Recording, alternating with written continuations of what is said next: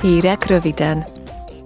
Az Ipari, Kutatási és Energiaügyi Bizottság a hét elején egy megfizethető áron igénybe vehető és fogyasztóbarát villamosenergia piac létrehozásáról szóló javaslat támogatása mellett döntött. Az Energiaügyi Bizottság fontosnak tartja, hogy a fogyasztók nagyobb védelemben részesüljenek az ingadozó energiaárakkal szemben. Ennek érdekében a képviselők a javaslatot egyedi szerződésekkel és hosszú távú beszerzési megállapodásokkal egészítenék ki, valamint megfelelő védelmet kértek a kiszolgáltatott helyzetben lévő háztartások számára a villamosenergia ellátásból való kizárás elkerülése érdekében.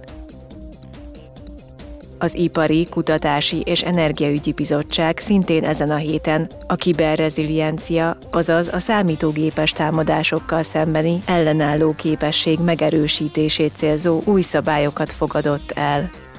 A digitális termékekre vonatkozó egységes kiberbiztonsági előírások biztosítják az ilyen jellegű termékek, például a mobiltelefonok és a játékok biztonságos használatát, valamint a kiberfenyegetésekkel szembeni ellenálló képességét az Európai Unióban. A képviselők szerint az érintett készülékeken lehetővé kellene tenni a biztonsági frissítések automatikus letöltését, amennyiben ez műszakilag megoldható. Az ENSZ emberi jogi főbiztosa, Volker Türk tegnap az Európai Parlamentbe látogatott.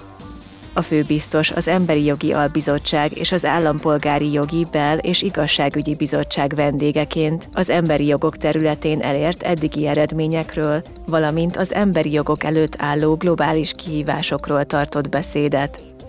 A látogatásnak különleges aktualitást adott, hogy idén júniusban ünnepeltük az Emberi Jogok Világkonferenciáján elfogadott Bécsi nyilatkozat 30. évfordulóját.